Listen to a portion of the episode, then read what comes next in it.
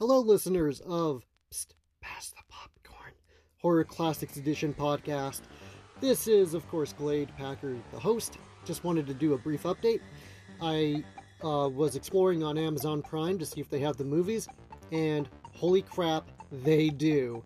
So I will not be using, or I will be selectively using the DVD uh, collection uh, for the movies that are not available on Amazon Prime because I will have frickin' subtitles and presumably better audio.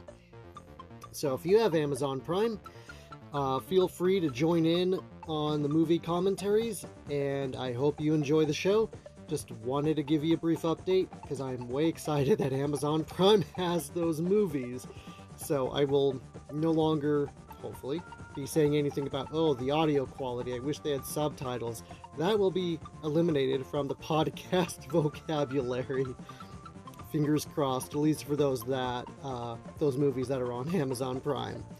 Uh, thank you for tuning in, and look forward to the next movie, Nightmare Castle, which is also found on Amazon Prime.